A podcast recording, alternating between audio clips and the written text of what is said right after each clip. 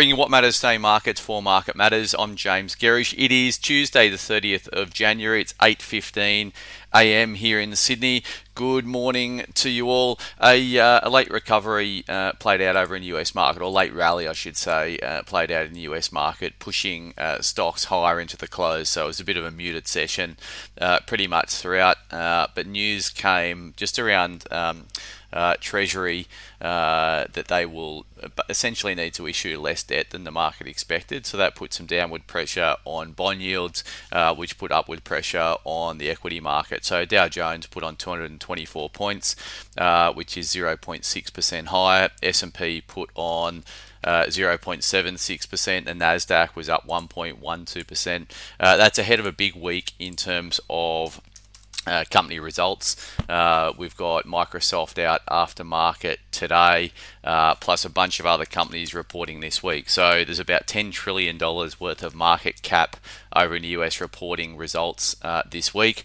They include Microsoft, as I said, Alphabet, Apple, Amazon, Meta, and we of course had Tesla report at the back end of last week and get sold off as a consequence of their growth outlook. So a lot of 800-pound gorillas, if you like, reporting results this week, which are going to be influential in terms of where the market tracks from here. Our local reporting season here in Australia really kicks off officially at the back end of this week or tomorrow, and then builds up throughout February. So there is a reporting calendar on the Market Matters website.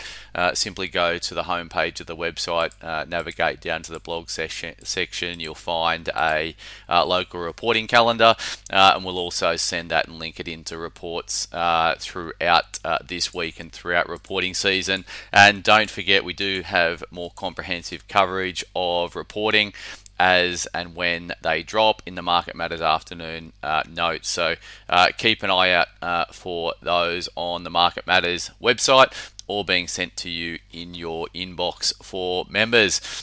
Moving on to markets overnight. So as I said, bond markets pull back, or bond yields pull back. So US 10-year yields were down 6 basis points at 4.08%.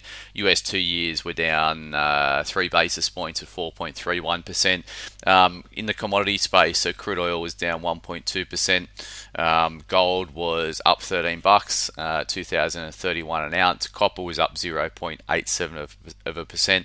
That's trading at $3.88 US a pound. Iron ore up a touch, it's around 137 US a ton, and coal prices were down about 2% out of Newcastle, trading around 116 US a ton. Looking at the ETS we track in the US market, so lithium stocks fell 0.25%, copper stocks were up 0.85%, uranium stocks put on 1.5%, and gold stocks over in Canada put on 1.1%. The US dollar index was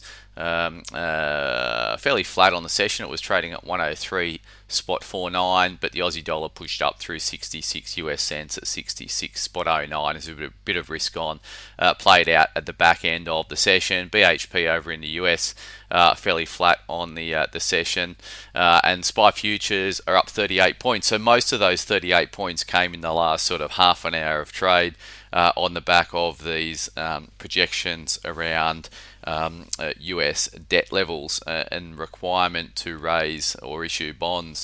A couple of things catching my eye today. So to get you across in terms of economic data here in Australia, we've got retail sales that are due out in at 11:30 this morning.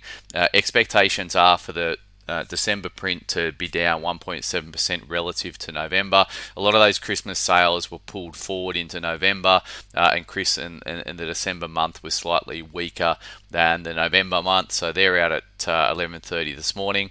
We've got a number of companies out with sales results. We've got no earnings today, but a number of companies out with quarterly sales results.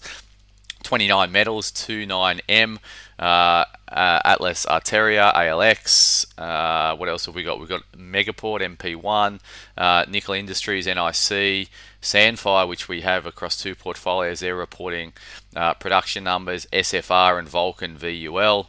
As I said, we've got retail sales data, 11:30.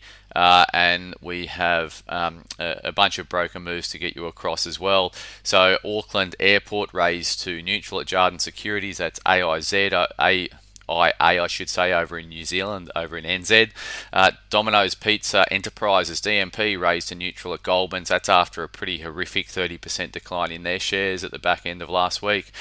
Gold Road, GOR, raised to neutral at JP Morgan, 155 price target. And they've been raised to outperform at Macquarie with a 160 price target. GOR reduced their production forecast yesterday and they were down about 16% on the back of that. Linus cut to market perform at Cowan, 650 price target, that's LYC. Net Wealth, NWL, cut to underperform at Macquarie, price target 1480. Perpetual cut to neutral at JP Morgan, 26 buck price target. They were out with fund flows yesterday. They saw about $4.3 billion walk out the door in the December quarter. It was only that strong positive market moves underpinned their total assets under management figure. Resimac RMC raised to neutral at Barrenjoey, $1 price target. And that's all the broker updates I've got for you this morning. In terms of the Market Matters report today, we're going to focus on news yesterday that China Evergrande was put into liquidation, about $500 billion worth of liabilities on the balance sheet. This is a huge Chinese developer. It's sort of the pointy end of the woes facing the Chinese property market. China has preempted this move by applying a fair amount of stimulus into the system in the last week or so. They've freeing up reserve requirement ratios, which improves liquidity and lending capability of banks over there.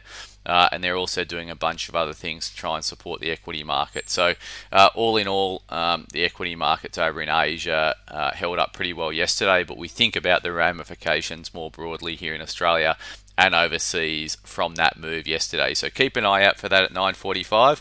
And as always, thanks for starting your day with Market Matters.